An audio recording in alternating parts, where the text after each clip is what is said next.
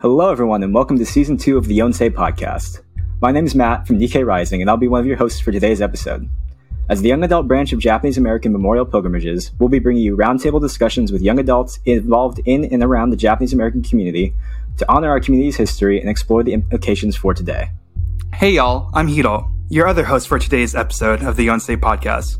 For this very special episode, we'll be changing things up and sitting down with a single guest to talk about what it's like to be Japanese American in the entertainment industry.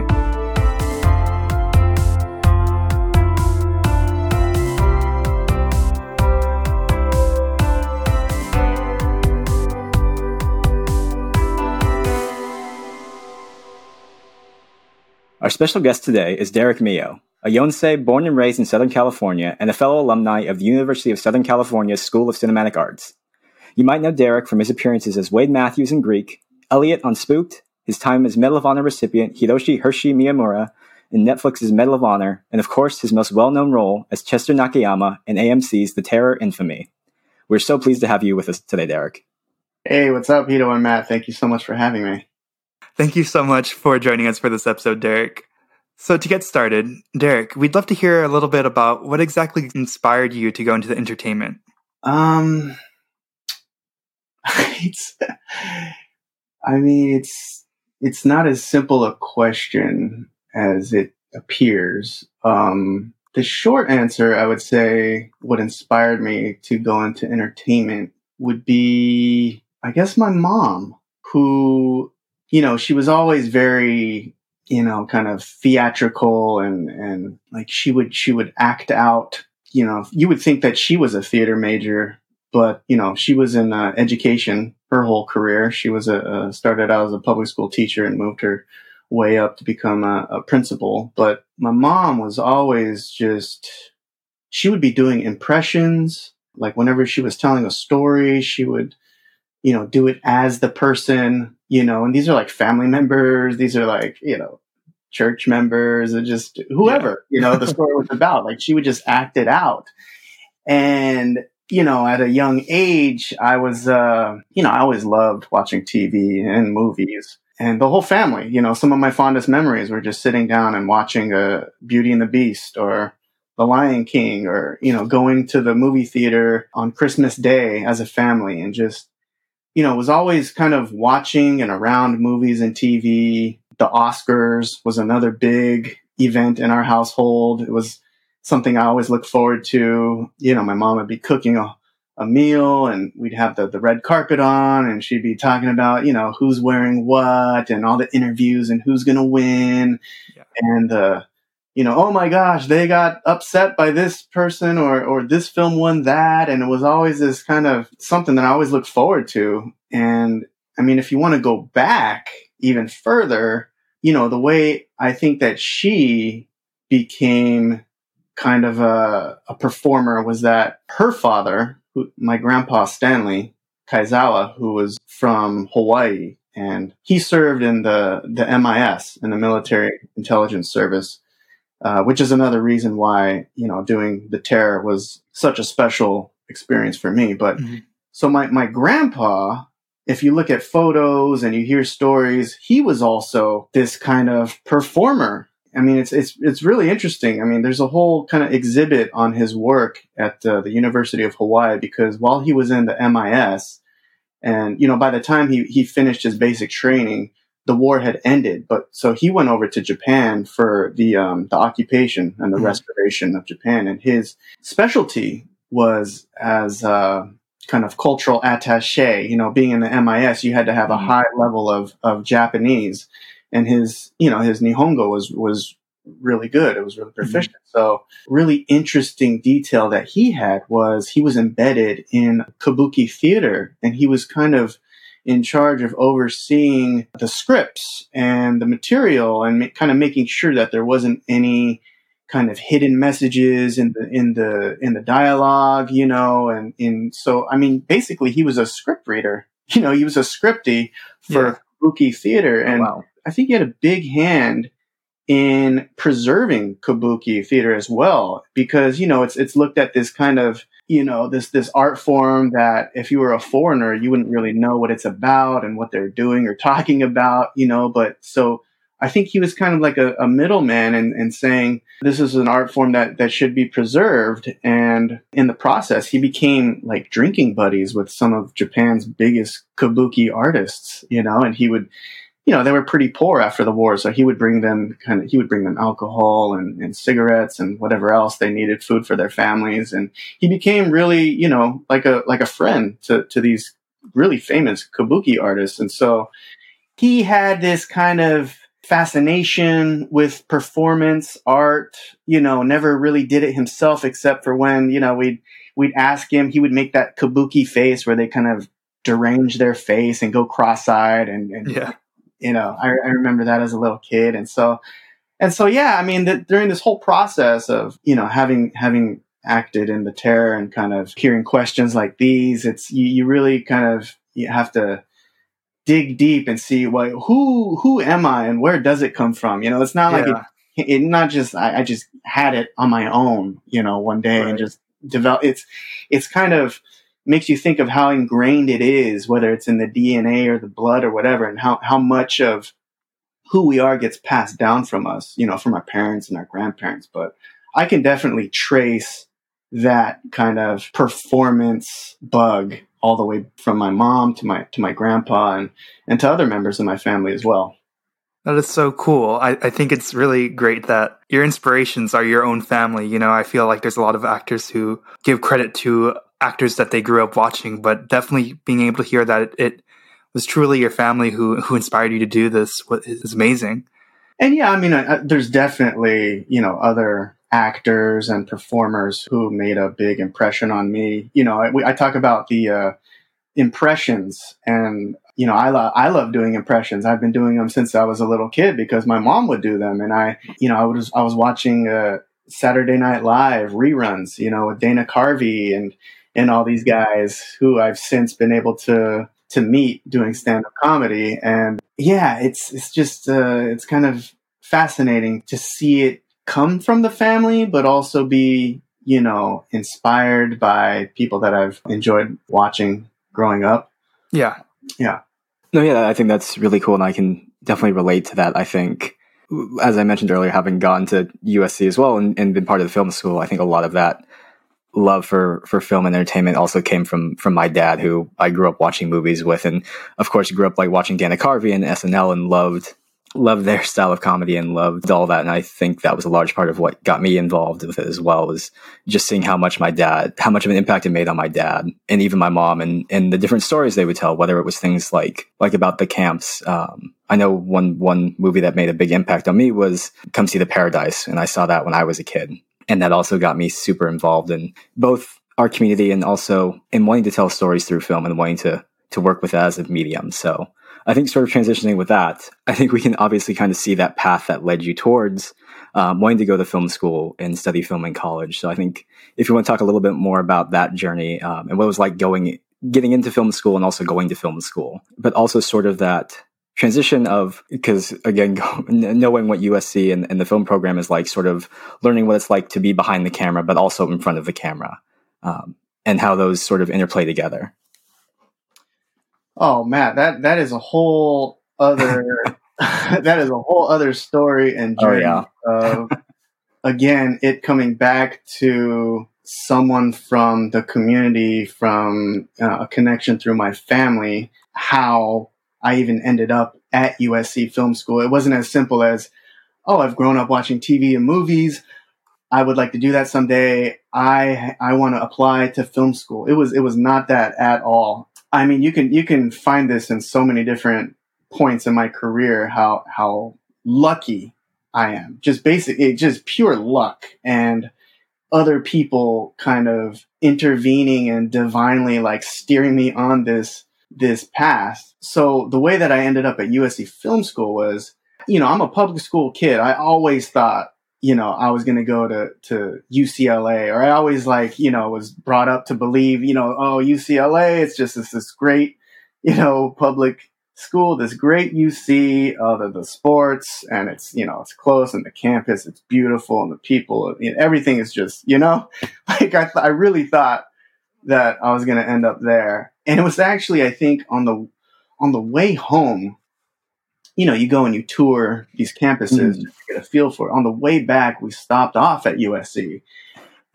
on a whim, you know, and here, here my mom is thinking like, oh, this, this kid's never going to go to USC, you know, but you know, let's expand his horizons. Let's just, let's, let's see, you know, let's, yeah, let's see what they got, see what they're about, just, just for the sake of it.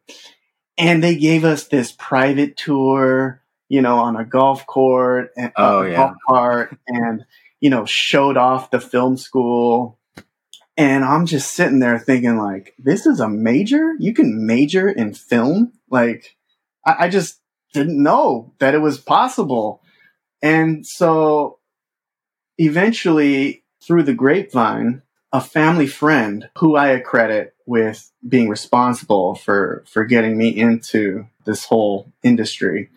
Uh, his name is Dan Watanabe, and he was a graduate of USC Film School. And he was also the son of someone who served in the MIS with my grandpa mm-hmm. Stanley from Hawaii. And Dan is just, he's all about mentoring and he's so passionate about the, the business and the industry. And he kind of rushed me it, it, like it was a fraternity, you know, he really, you know, he, he came down from LA to, to sit with me my parents and say, this is something that Derek should pursue if he has any sort of interest. Definitely something he should pursue. Of course, at the time, I wasn't, you know, as knowledgeable or as comfortable in my own skin. I wasn't this like performer or I wasn't this, you know, really uh, um, polished filmmaker or anything. I just, I just loved movies and I loved TV and I was curious. And he wrote me a letter of recommendation. And it's so funny on the same day that I get the big envelope from UCLA, the acceptance letter, right? You get the big envelope, right? It's always a good sign. You get the big one. I get a small one. I get the small letter uh, envelope from uh, USC Film School. And so, you know, everyone's thinking like, oh, like, I guess you didn't get in USC Film School, but hey, UCLA, you know? And uh, I don't know why, but I took that envelope from USC. I went into the bathroom and I had this little moment to myself. It was it was it so reminds me of Charlie and the Chocolate Factory, where he like you know, he's peeling back peeling back that golden ticket, and you know I open it, and sure enough, it says congratulations. And so now we're just we're just kind of dumbfounded at this point. My family like, oh man, so what do we do now? You know, and it was a long process you know, it wasn't it wasn't easy like yes, USC Film School all the way. It was like you know you had to think about the cost and oh yeah the fact that it's USC and it's you know the location and all these things. And so I guess long story short, I just you know decided to take the road less travel and had a little bit of debt to my parents. Uh, Definitely relate to but yeah, I, I, owe it all to them, you know, for supporting the decision. It was not mm. easy by any means, but it, it's definitely what led me to be where I am today. You know, you could trace that one thing that led to that one thing to that other thing. And, you know, I don't know if it would have happened if I hadn't chosen to go to film school. I can definitely relate to a lot of that. I mean, also growing up, going to public school and then wanting to go to USC and especially going to the film school was, was such a daunting task. I actually ended up doing a major was in history, but I got my, my minor in cinema because I wanted to do film, but there was no way I was getting into film school. And it, I mean, I mean, even my time there, the few classes I took, it was, it was amazing. It was so much fun. And I also remember seeing, um, I think when the terror came out, you visited a class at USC, I think, on um, television shows, if I'm correct. Which, funny enough, I was in that class, I think, the semester before you were there. Was it the, the Asian um, Pacific? I think it might have been the Asian Pacific class, or it was the, was it television symposium? That that sounds familiar. Yes, yes, actually. I, I think you're talking about when Alex Woo, the showrunner of The Terror, mm-hmm. and I visited that same class. Yeah, I yeah. think that was it. Yeah, I was in there the yeah the semester before you came, and I when I saw you when I saw that you had attended that class, I was so sad because I was like, oh, I missed it by by that much. But but hey, look, now we get to finally connect in much more in depth way, I think, than that class. Yeah, you, you got any questions, Matt? hey, I'm here. um, no, but that was that was definitely a, another pinch me moment of mm-hmm. you know just thinking back to all those classes that you sit in as a student and you know, you have these lofty dreams and goals of one day being up there as a guest, you know, and to be doing it, it's just, uh, it really was like a dream come true. I mean, definitely a different facility than I attended when I was in film school. Some nice additions over there at the film school, but no, it's it's always uh, just nice to reflect on it all. Just, I guess it's it's about the journey, right? That they say. Definitely. And so I think going along those same lines, you talked about a little bit about wanting to be in front of the camera and then going to film school and sort of looking what it's like being behind the camera. So I think, do you have a preference for, for one or the other, or do you just enjoy film as a whole and, and the entire process, whether you're, you're in front or behind it? I definitely just love, yeah, the process, you know, the, the end product, you know, just watching TV and movies. I, I did fall in love with editing when I was at film school. I really enjoyed that. There's something very gratifying about, you know, having the creative control, selecting these very specific pieces of moments and stringing them together to have a finished product to show for. And that's just the best feeling. There's so many times where, whether it was for film school or for a personal project where, you know, you stay up for hours into the night because you just want to finish it and to have something to show for at the end of it, like a, a finished product. It's uh, it was so gratifying. And you know, that's still a goal of mine for sure to be in a creative position, whether that's writing and directing. You know, I'm still a really big fan of filmmakers and artists and um, auteurs, and just like acting, you you think about the films and the projects that you, you want to create one day and, and add your perspective on it, whether it's in the story or if it's in film work, the, the camera work or the, the editing, um, however. But yeah, I mean, I definitely do enjoy the entire process. So I don't know, you know, it's, it's hard to say because the terror fulfilled so much for me and I feel like for the bulk of my career, I've, I've, been chasing this role that that I was so fortunate to have landed in the Terror. You know, to be a lead on on a TV series and and work with people that I admire. You know, like Ridley Scott and his whole team and everyone at AMC. You know, and to to be working on such a prestigious network and with everyone involved that you know now I kind of have an itch to create content, whether that's through writing and uh, directing, but also, you know, staying in front of the camera as well, but try to bring forth stories that are, are personal and mm-hmm. have a, a deep meaning for me. And actually, staying on the topic of the terror, I know when the first trailer dropped, Matt and I were so excited.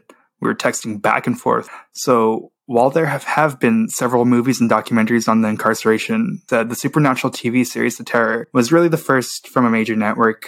And because of that, what did it mean to you to be a part of this show, along with many other Japanese and Nikkei actors from around the world? It meant so much to me personally to be involved with The Terror obviously because I have direct connections with the, the settings in which the story takes place, or the story starts out in uh, Terminal Island, and my grandfather on my other side, my dad's father, actually grew up in the actual Terminal Island.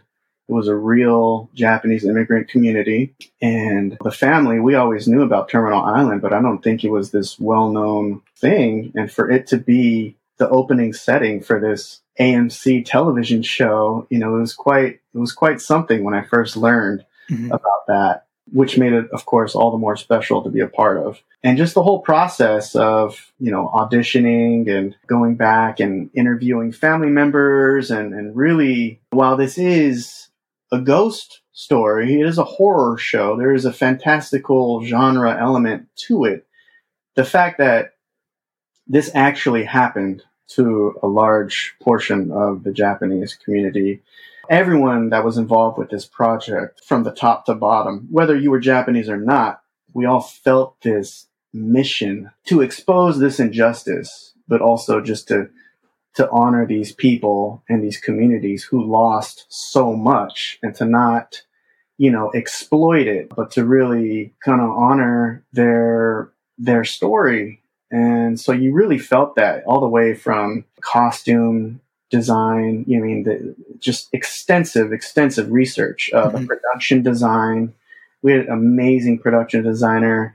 These uh, these barracks at the internment camps were basically built to scale. I mean, these are like just like the ones that were built back in the day in the guard towers. And so everyone that was involved with this project, you just, you just felt it. I mean, you know, we had, we had our fun on set as well, but just the level of commitment to do your best work on this show, you know, the makeup, everything, uh, you really, you really did feel it on on set, and I think there was just a really strong bond that was formed between everyone involved on this on this show. You know, whether it was from the offices to everyone on set, um, front, behind the camera, everyone. It was uh, definitely a, a, really special experience to be a part of.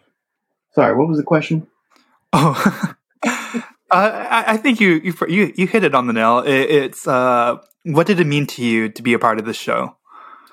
Yeah, I mean, uh, it's just it's it's hard to just put it in a sentence. I mean, there were so many days where, you know, we filmed up in Vancouver, and you're you're filming till two, three in the morning, and you're under the the stars in Vancouver, and then and I was just so many moments that I was just filled with so much gratitude about how I'm even in this position. You know, whether it's being mm-hmm. able to act with George Takei, a legend in not only the the business but the community as well.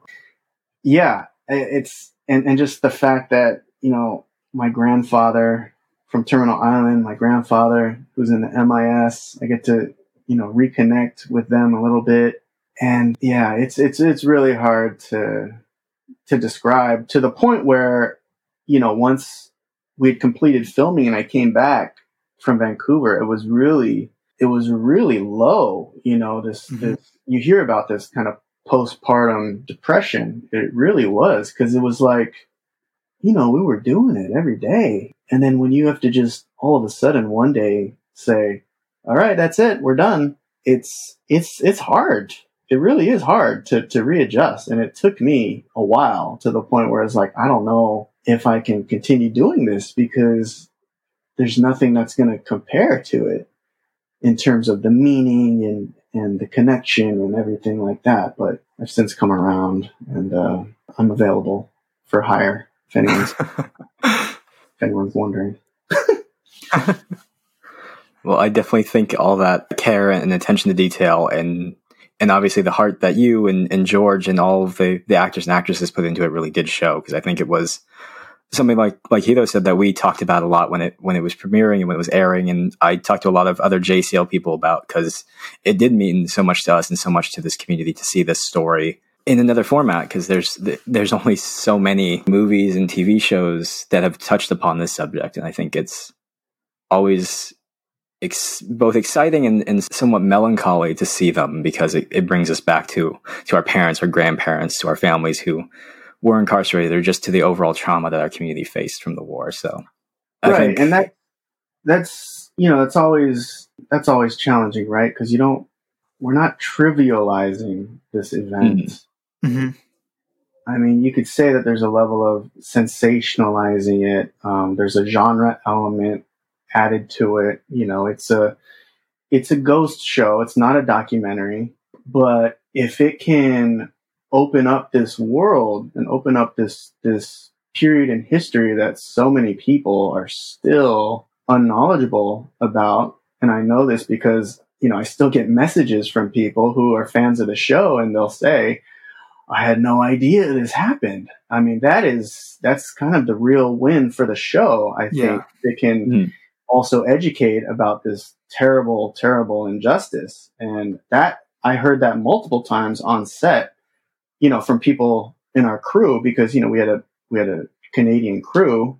But was really fascinating was like, I, I wasn't really aware that it happened to Japanese Canadians. Mm-hmm. Um, and there was, you know, there's, there's museums and places where we filmed where it's dedicated to these Japanese communities, which were kind of like the terminal islands of Canada that were just completely, you know, it was just like down here, you know, it was evacuated and it was vacant and it was kind of a ghost town afterwards. So that was that was a real big revelation and it's it's so great that, you know, art and a show like ours can can entertain but it can also inform at the same time. Definitely. I think again that's why it is such a big part of of why it's so important to the community and again part of why I I studied history and part of why I studied film is I wanted to tell these stories as well and also part of why I work for JCL now. And I think sort of going along those same lines now that the terror infamy is sort of come and gone and it still is obviously making an impact but I think that also leaves the question is what do you see as for the future I think of of not only Japanese American stories but but Nikkei stories, whether they be about Japanese Americans or even Japanese Canadian stories or or Japanese Latin Americans.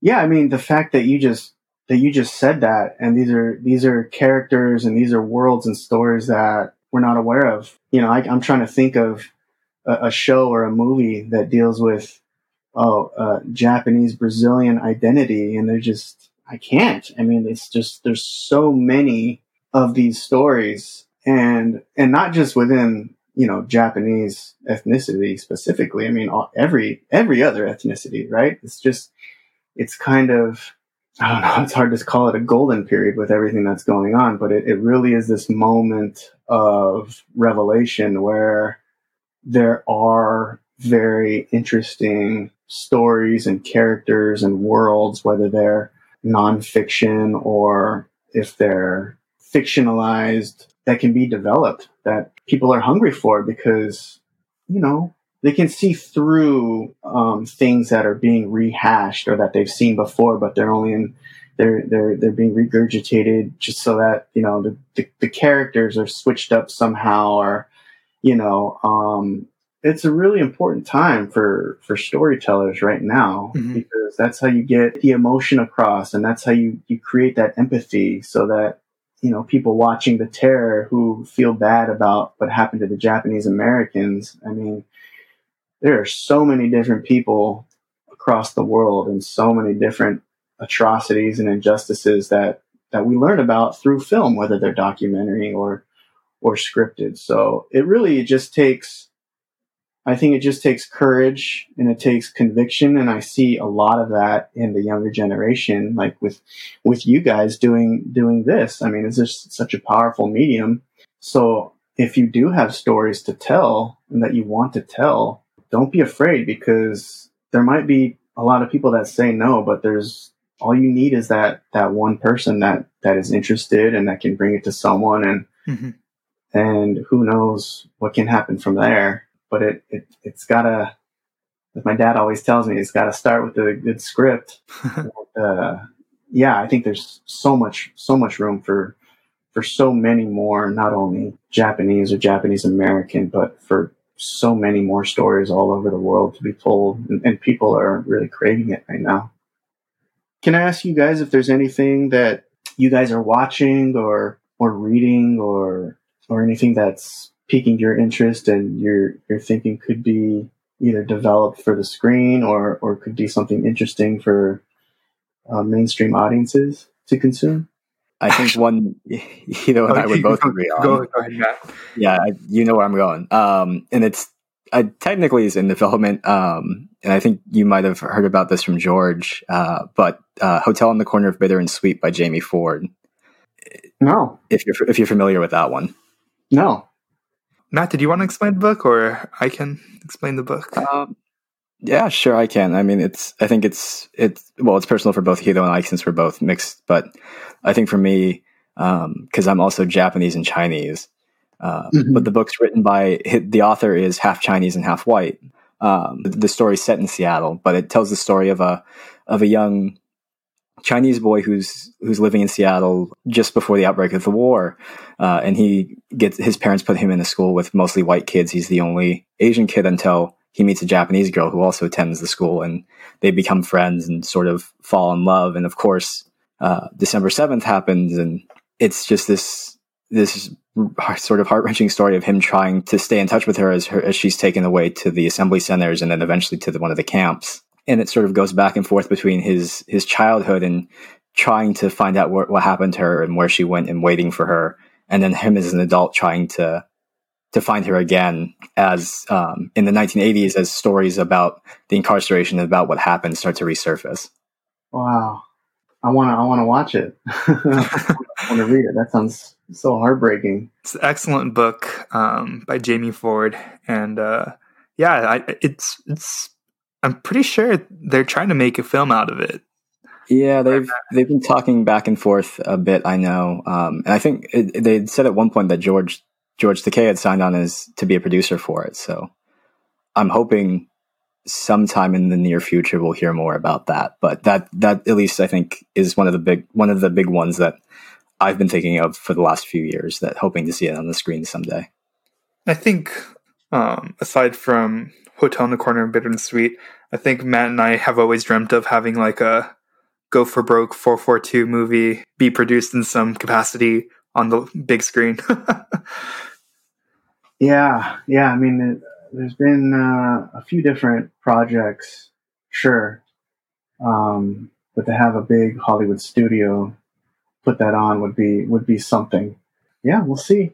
We'll see if it's in their interest to to produce that. That'd be, yeah. that would to have like a Spielberg level of uh, you know World War II production value put on that story.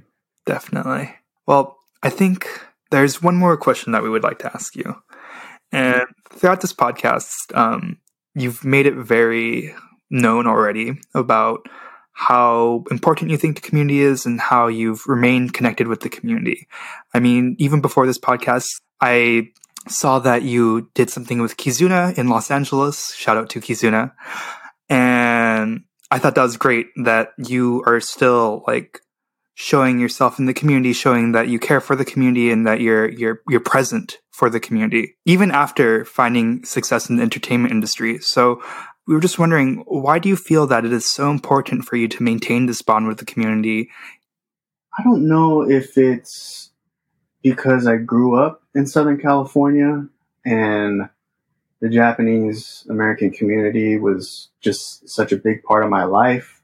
But I mean, it's kind of it's kind of all I've known. And, you know, now when I've, I've, I've grown up and there's, you know, young professionals in my age group or younger, uh, who are now the leaders of some of these organizations. I mean, these are people that I grew up with. I think Craig Ishii, who started Kizuna, uh, I was in Boy Scouts with him. Really? church. Um, you know, another good friend of mine, uh, Randy Masada, he's very involved in the in Little Tokyo in the Japanese American community. And so it's, you know, people that we've met over the years who are from the JA community and remain to be active, who are now kind of taking on leadership positions in some of these organizations. I mean, they've just kind of reached out. So it's really just, I don't know. It's, it's, it's all that I know. yeah. Uh, you know, a lot of my good friends to this day are, you know, I met playing basketball in the the JA leagues.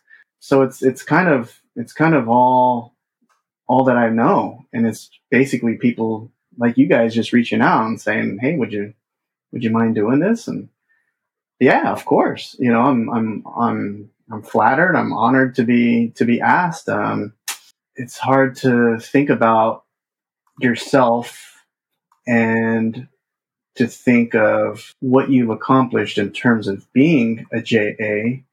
But if that is something to be acknowledged and to spread whatever knowledge or experiences that I've accrued while being in this business, then that makes that makes it even more worthwhile. You know, as actors, we're we're so focused on just booking that next job and you know receiving those accolades and those compliments everyone you know patting you on the back and giving you good feedback and this and that for your work. But these are always kind of the the moments in in my career that, that I can kind of step back and say okay if this helps anyone else kind of take that leap of faith you know whether they want to pursue the arts or acting or film mm-hmm that makes me feel good and and and I do I encourage if anyone's listening whether they they've always wanted to write that thing that story you know I'm, I still tell my mom you know she she wants to she's she loves writing.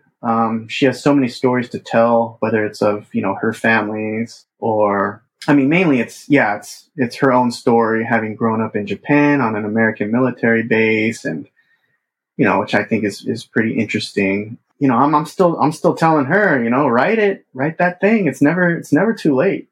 Maybe I'm maybe I'm talking to myself as well because you know I've always I'm, I'm still you know wrestling with with writing. It's it's always a challenge for me but it just takes uh, that first initial step. But you have my support, whoever you are, if, if you need it.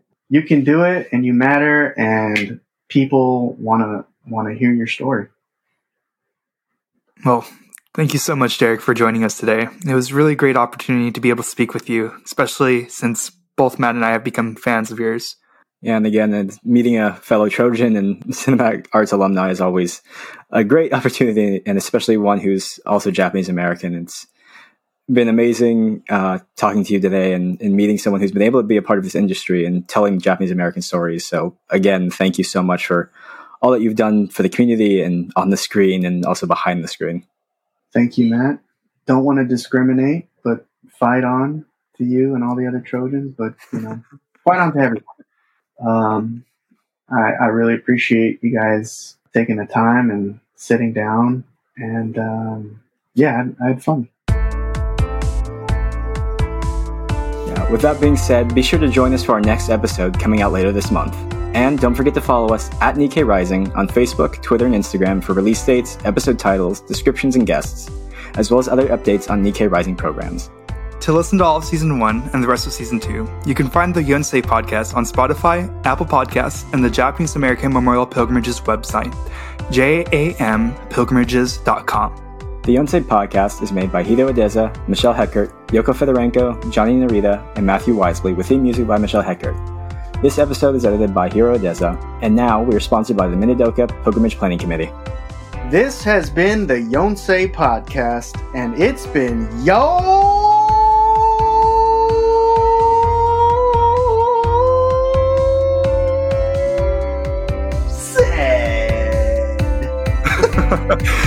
Remember in the beginning so I said I'll try not to scream? Perfect. No, that's great. I loved it.